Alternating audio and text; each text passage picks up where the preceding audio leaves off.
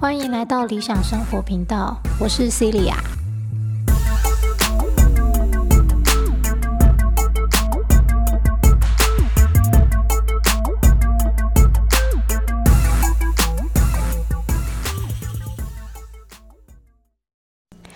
那这集我们就来说说为什么要做时间管理。好，其实与其说是时间管理，不如说是自我管理。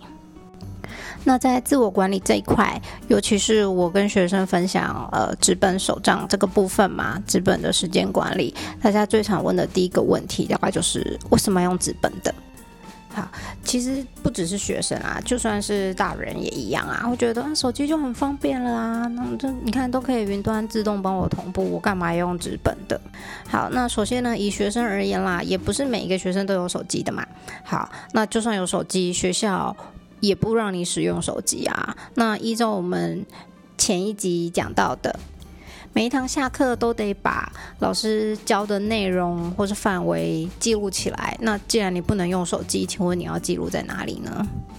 那另一部分是我自己也是使用纸本的子弹笔记嘛。那其实，在我正式开始使用子弹笔记之前，我也是一样的想法啊。我觉得我干嘛还要写在本子上，也太麻烦了吧？手机就可以了啊。好，但是常常常大家应该都会有一样的困境吧？就是哦，我。我要把手机拿起来，我要记录我几月几号要做什么事啊？我等一下要干嘛？可是你一拿起来当下就看到啊有讯息，可能第一秒就先去回讯息了。回完讯息呢，大家都会有一个三 C 的惯性嘛啊，那就划一下 Facebook 吧啊，看一下 Instagram 啊，看看我有没有 email。那这样一来一回。就是等你下一次再把手机给放下来，大概可能已经过了半小时，甚至一个小时吧。因为不小心点个影片连接，又又把它看完了。这样，好了，问题是手机放下来之后，请问刚刚要记录的事情记上去了吗？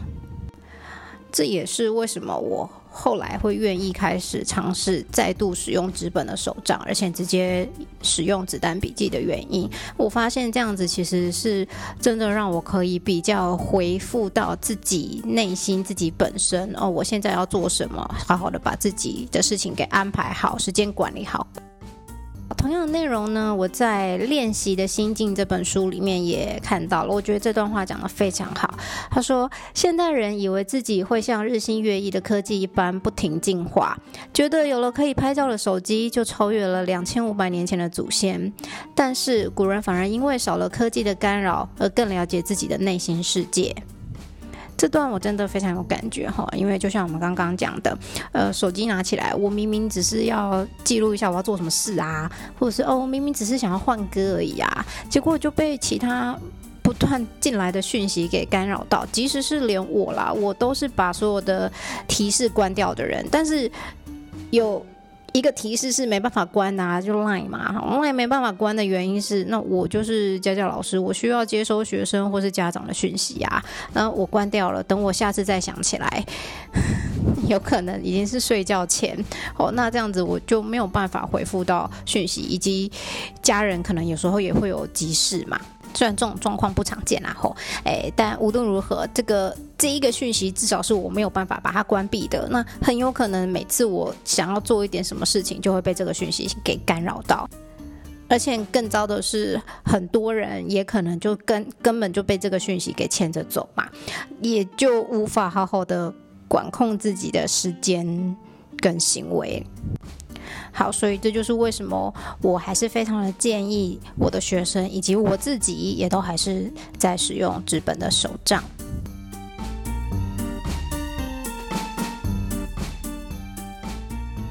第二个问题呢，就是为什么要使用一个符号表？那直接要把要做的事情写上去不就好了吗？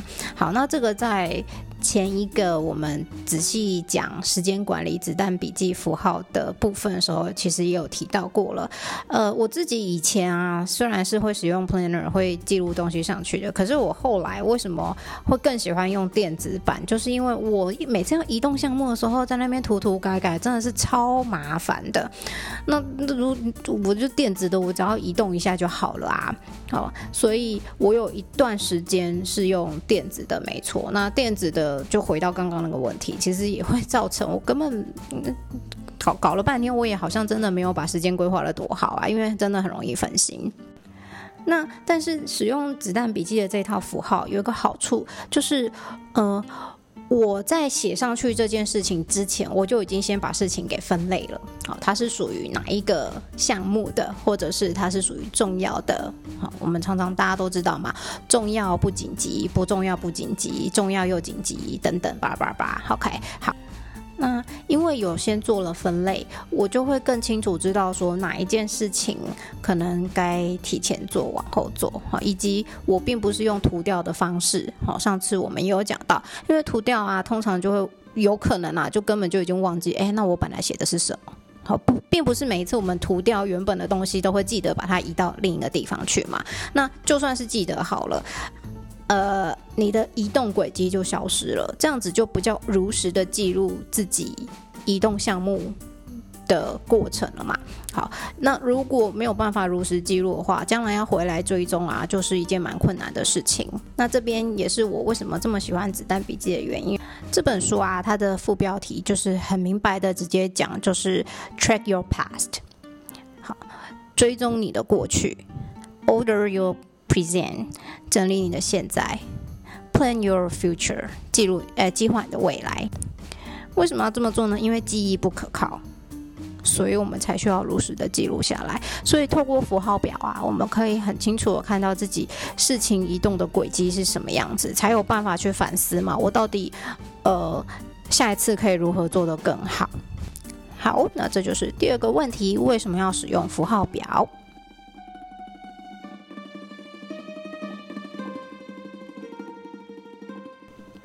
好，那我们就来讲为什么要做时间规划。诶，其实这个话题应该已经非常多人讲过了哈。然后我我我觉得我应该也只是会讲出跟一般人差不多的。那所以在这边我大概只会讲一下，说哦，我跟学生讲的内容大概是哪几个切入点。好，首先啊，我觉得最热门的一个议题，当然就是现在大家都是自媒体嘛，哈，那。我的学生倒是没有这么说啦，哈，但是我真的也是听过蛮多新闻或是蛮多访问，大家都会说，哦，我将来要当 YouTuber，好，好像觉得当 YouTuber 就是很轻松啊，很自由啊，你看只要只要只要拍拍片就可以了，然后还有钱可以赚，咦，可是啊。如果你真的想要当 YouTuber，是真的想要以这个身份来赚钱的话，好让自己有固定收入的话，那你一定要有足够的订阅量之外，你要固定上片嘛，你要有主题可以讲嘛。那固定上片也不是说哦，我今天拍完直接丢上去就好了。你需要后置啊，需要剪辑啊，需要上字幕啊，需要上音效啊，等等，这些都要花非常多的时间。所以呢，不要觉得说哦，当 YouTuber 好像很轻松啊，很简单啊。其实啊，不够自律的人是很难真正成为一个可以赚钱的 YouTuber 的。好，这一点非常的重要。那当然，另外有团队的，这就是题外话啦。可是，即使是有团队，也不是说你这个、你这个主角、你这个 YouTuber 讲讲话就没事的嘛。你还是需要跟你的团队去讨论。我觉得哪一段很重要，哪里需要留下来，等等之类。反正这些都是时间啦。所以，你没有办法管理好时间的话，你不够自律，你是没有办法真正去做这个所谓自由的工作的。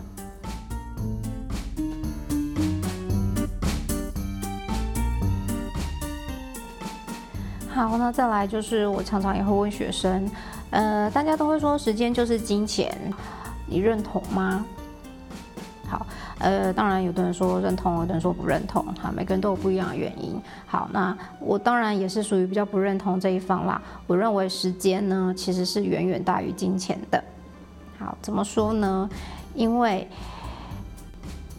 失去了金钱是有机会赚回来的，但是你失去了时间是回不来的，对吧？不然如果可以的话，我想要回到就是出生之前，就干脆不要生出来就好啦，对不对？好，所以时间呢是远远比金钱还要来的重要的。好，那人生活在这个世界上，这个社会上，免不了俗，就是要让自己活下去。你将来不管干嘛，你就是一定得想办法赚钱嘛，对不对？那但是啊，呃，很多人都会一直抱怨说，嗯，就是我就是生不逢时啦，那个我就没有投胎到好人家啦，然后等等之类的哦，不然的话我也可以学历很好啊，我也可以赚很多钱啊什么的，唉，就是会讲这种话的人，基本上他时间管理一定非常的糟糕，或者说根本就没有在管理。为什么这么说呢？因为啊，今天不管你有钱没钱，你出生在怎么样的家庭里，你就算今天当总统好了，你一天也是二十四小时而已啊，对不对？啊，每个人都有这二十四小时，你都不会用，你都无法好好利用，嗯，你如何能够管理好金钱？你基本上也很难赚到钱嘛，对不对？那像。很流行的一个说法是时间颗粒嘛，那或是我自己是称时间区间啊，无所谓，反正呢就是你把你的时间的最小单位是切割到多小，决定你会怎么样看待这一天。假设呢，我们的时间颗粒时间区间是定在十五分钟，那每天醒着的时间就算它十八个小时好了，十八个小时乘以六十分钟再去除以十五，那我就创造出了七十二个时间区块。但是如果你的时间区间，你的你的时间颗粒是一个小时的话，那这个二十四小时再扣掉睡觉时间，假设睡六小时，你就只有十八个小时。对你而言，你就会觉得啊，我就是只有十八个时间区块可以使用。那十八个跟七十二个听起来就差很多啊！十八个就会觉得，哎呀，我排一下上课，排一下干嘛就没了。但是七十二个的话，就发现你有很多很多的时间可以安排你要做的事情。这也就是为什么有些人一天虽然只有二十四小时，可是呢，他却可以把它当成。两天三天，别人的两天三天来用。那有些人呢，同样有一个小呃一个一天二十四小时的时间，可是呢，他却活得好像这一整天就是只有能做一件事情，就只有一个小时呃一样。OK，呃，那你就没有证明你是一个有办法管理好自己的人呐？你没有办法管理好自己，当然也没办法管理好金钱嘛，啊，自然你也很难赚到钱，或是很难存到钱。所以啊。我们也不用梦想化太大，我要变得有钱人，要多多有钱交有钱，不管啦。好，那但是如果你想要将来可以过一个比较舒适的生活，哈，就像我们频道名称一样，你能够享受生活的话，前提之一就是你必须得管理好自己，管理好自己的时间。OK，管理好时间才有办法管理好金钱。那些金钱管得很好的人，时间不会管得太差的啦。那如果你希望你的生活是可以很舒适的，那请先把时间管理做好。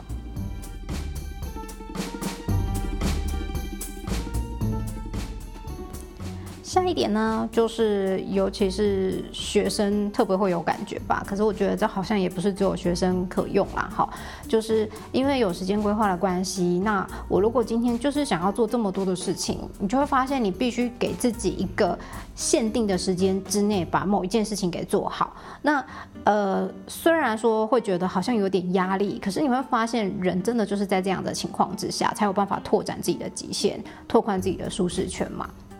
因为如果你没有尝试这样子做过的话，你根本就不晓得啊，原来其实我可以在一个小时之内就把什么什么样的事情给做完哦，原来我真的可以在半个小时之内就把呃老师要我做的交的报告做好整理等等。那那其实这个就是在拓宽自己的极限的过程，就是建立自信的过程。好，所以我觉得时间规划里面呢，也可以训练到这一点。尤其对学生来说，最重要的就是你的考试啊，也是是有时间限制的。很多学生呢都会说啊，老师这个我其实都会呀，啊，那为什么考试的时候会错？因为考试有时间限制啊。你平常自己在做练习的时候，你有给自己时间限制吗？你没有嘛？好，那时间规划不是不是说哦，我做完了，然后再去把我做的事情填上去。初期可以这么操作啦，好，就是还不熟练的时候，你需要记录一下我每一件事情大概花了多少时间。可是到后期，你应该要做的事情是，我有没有办法？比如说我记录起来，嗯，我念完国文的一课大概需要一个小时，那，呃。我我以后规划的时候，我可能就会放一个小时在国文把它念完。但是如果我发现我时间越来越不够的时候，我就可以挑战自己，想说哦，那我试试看，我下次是不是可以四十五分钟甚至半小时就把这一课给念完，而且是念得够扎实。我为了要达到这个，我就会去找方法，让自己可以在最短的时间里面把最最多的内容有效的把它学习起来。那考试也就是这个样子嘛。其实我自己以前在在做练习的时候，我都是会把手表就是戴在手上，然后随时观看，就是我到底几题几多少个题目会花多少时间。好啊，但是我发现现在的学生大概不太会做这样的事情，所以他们常常就是根本搞不清楚自己能耐在哪里。像我之前有一个学生，呃，那时候上生物，那我看他写题目没什么问题啊，一整份考卷写下来也都八九十分啊，也没有八十分哦，都是九十分以上。好，结果呢，到真正断考的时候，他竟然考了一个六十几分。好，那家长很在意呀，那我也觉得很惊讶呀，想说，嗯，这样考试是学校考超难是不是？好，那等到他把考卷带回来，我一看，我发现，嗯啊，其实没有比较难呢。那我就问了一下这个学生，我说，嗯，那你，为什么当初会考这样子嘞？好，学生说，因为那个考卷发下来啊，我发现它有四张，题目超多，我觉得很恐怖，可能会写不完。好，那那你知道吗？生物嘛，就很多图片、图片啊、表格啊什么的。我就说，嗯，可是它只是页数多嘛。那你有看题数很多吗？他说，哦，题数大概是四十题。好，所以呢，在下一次他写考卷练习的时候，我就稍微偷偷记录了一下，一样一份考卷是四十题的，其实他大概只花二十分钟左右。就把它写完了，而且还错的很少，大概九十七、九十八分。好，但是他不知道我在帮他计时，所以等他写完对完答案之后呢，我就跟他说：“你知道吗？你刚刚写这份考卷哦，四十题，你只花了二十分钟，而且你也只才错一两题而已。”好，这时候学生觉得啊，这么快。这就是我说，哎，平常啊，一定要稍微去观看一下自己大概做某件事情需要花多少时间。好，然后呢，在安排自己时间规划的时候，如果可以的话，稍微挑战一点自己的极限，你会发现其实你做到的可以做到的事情是很多的。那这个就会表现在我们所谓的效率上面。那如果以学生来讲的话，那当然就是考试，他也会得到比较理想他自己想要的成绩。好，OK，这就是为什么要做时间规划的另一个理由，就是要给自己一段时间的限制，做完某件事，拓宽自己的极限。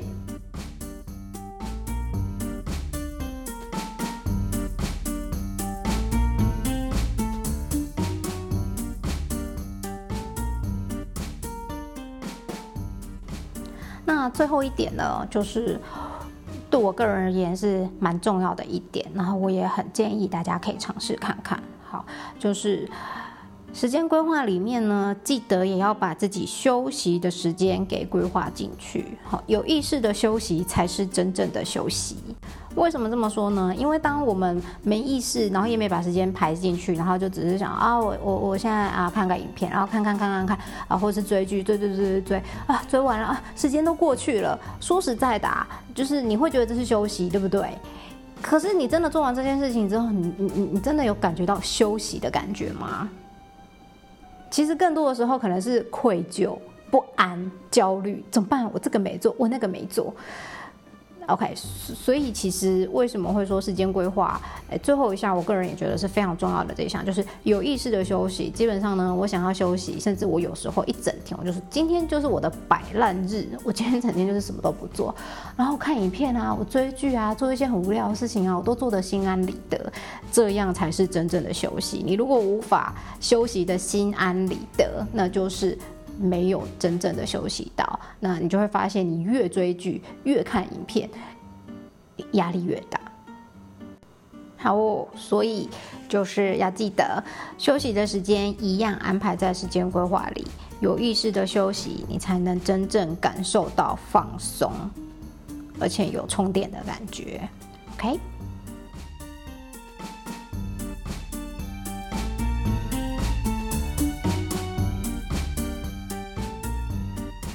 那时间规划的一项好处，当然就是我们可以更有意识的去把大计划或者大项目拆解成可完成的一小步一小步，慢慢的去把它完成。那长期累积下来，就是会有很好的成果嘛。这个复利效应啊，应该讲了蛮多的。好，那当然更重要的就是不只是进步的部分啦。其实如果你有如实的记录下来的话，你将来你会发现自己的进步幅度到底有多大，那这对自己会是一个非常好的正向回馈，然后也会更有自信哦。原来我从原本是什么样子的，最后进步到可以怎么样？哈，以我子弹笔记来说好了，我我一开始也只是想说，嗯，那个呃，重新用纸本好了，然后另外也是一个以身作则嘛，就希望学生做，你不能自己不做好。那我刚开始做的时候，我就是非常简单的，就是画的很简单的图案这样而已。好，那毕竟因为我以前念美术班嘛，我蛮喜欢画画的，所以就是做了第一个月之后，就开始第二个月忍不住就开始想要这里画什么，那里画什么，然后就越画越精致。好，可是像这样子，我开始翻阅我旧的子弹笔记，到现在就会觉得哇。我觉得我很厉害，然后我我进步了很多，而且很多我以为我没办法画出来的、没办法做出来的东西，我都做到了。OK，这就是如实记录自己的成长历程。这跟一零八课刚刚想要强调的学习历程是很有很有相关联的，是一样的。那这个我觉得不是只有对于新课纲的学生重要，我觉得是对每一个人都非常重要。那这个样子累积下来有对自己有什么好处呢？其实就像我常常会跟学生说，学习整个求学的过程啊，那些课本上的知识真的不是最重要的，因为这些知识其实现在现在已经不是一个资讯不发达的年代了。你不用上学，你也可以学到课本里面的所有的知识啊，甚至还更多。好，那到底整个那那既然如此的话，那念书的过程我干嘛要去背这些知识？我我我这些我干嘛要念它？好。呃，我觉得整个求学的过程中啊，其实是最重要是找出自己到底是什么样的人。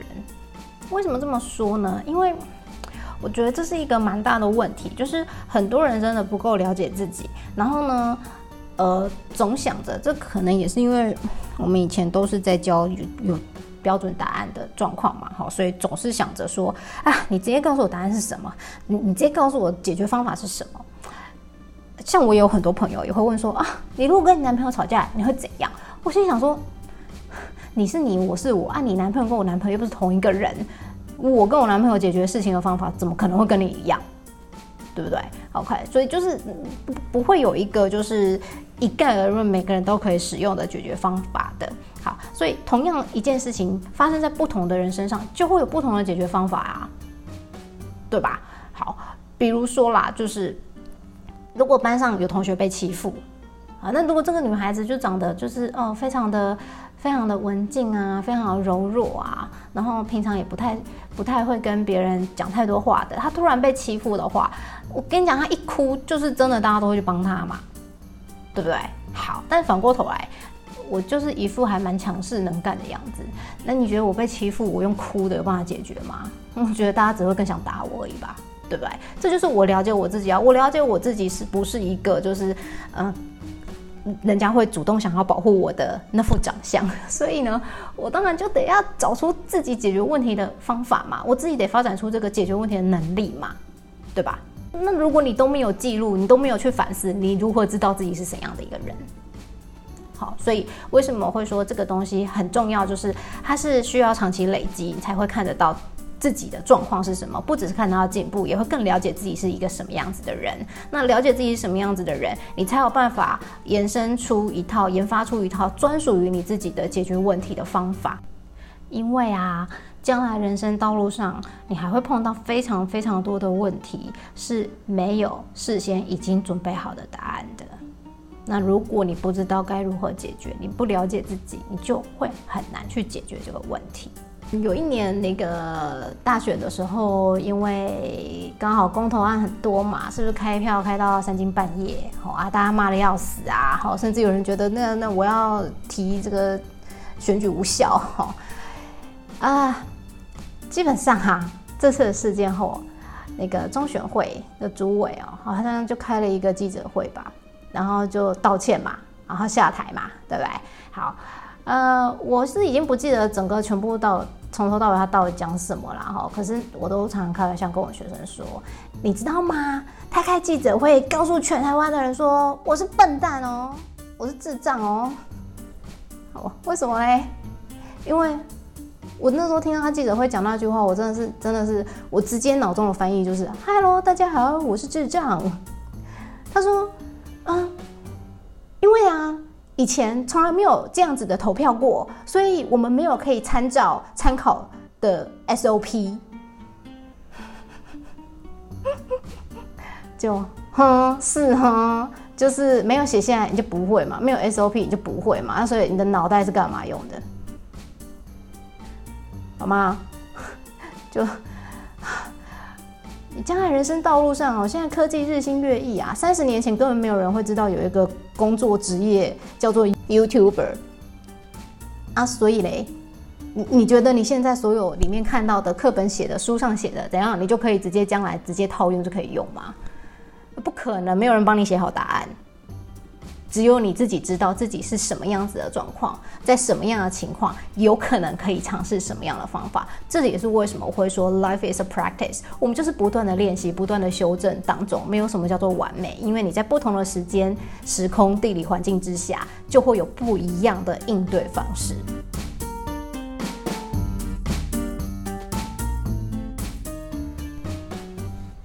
好，那时间规划、时间管理对我来说有另外一个非常大的好处，非常大的帮助，就是因为我有把我该做的事情、想做的事情全部都罗列出来了，所以我可以很全面的看到说，哦，我有哪些事情要做。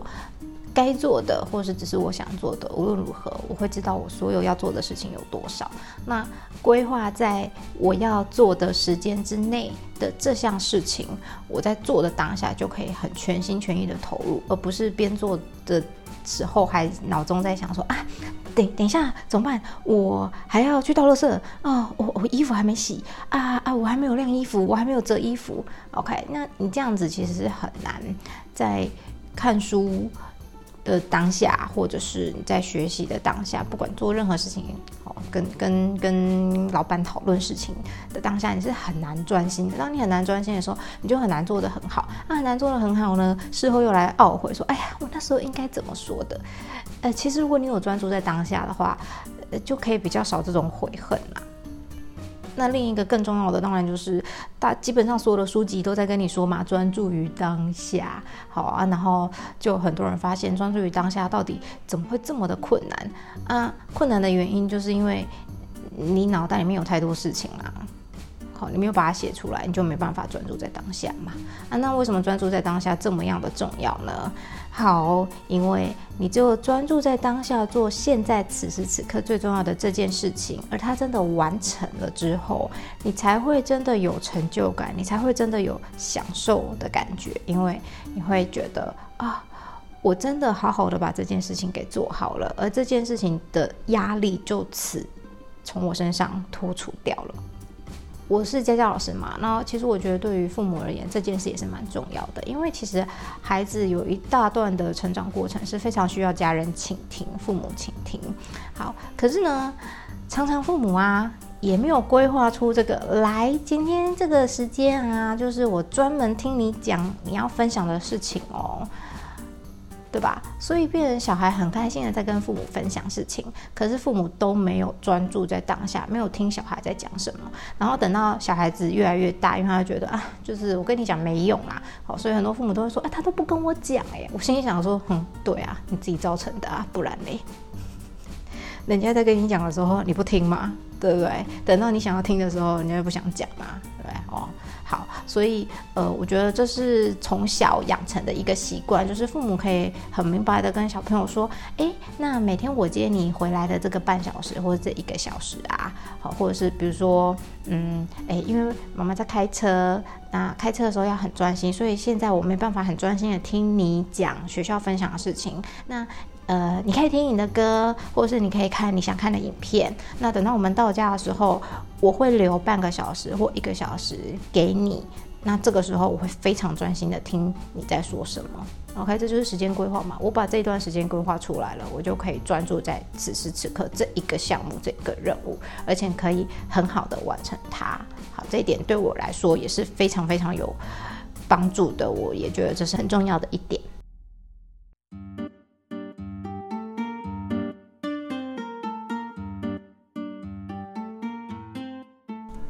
最后一点呢，就是有些手账的人，可能或多或少曾经体验过的一个小秘密。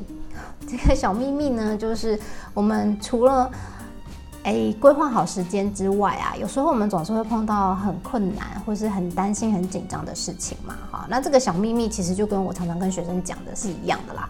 那个你考试前不要那么紧张嘛，好啊，叫你不要紧张，那还通常还是会紧张。好，那我都会说，其实我每次考试前，那个考卷发下来前，我都是 深呼吸，然后跟自己说，一定都是考我会的。好，哎，大部分学生都会觉得，哼哼，老师你好好笑啊，讲这个什么？哎，可是我在讲这句话是很认真的呢，我没有在跟你开玩笑的，我是真的认为都是考我会的哦。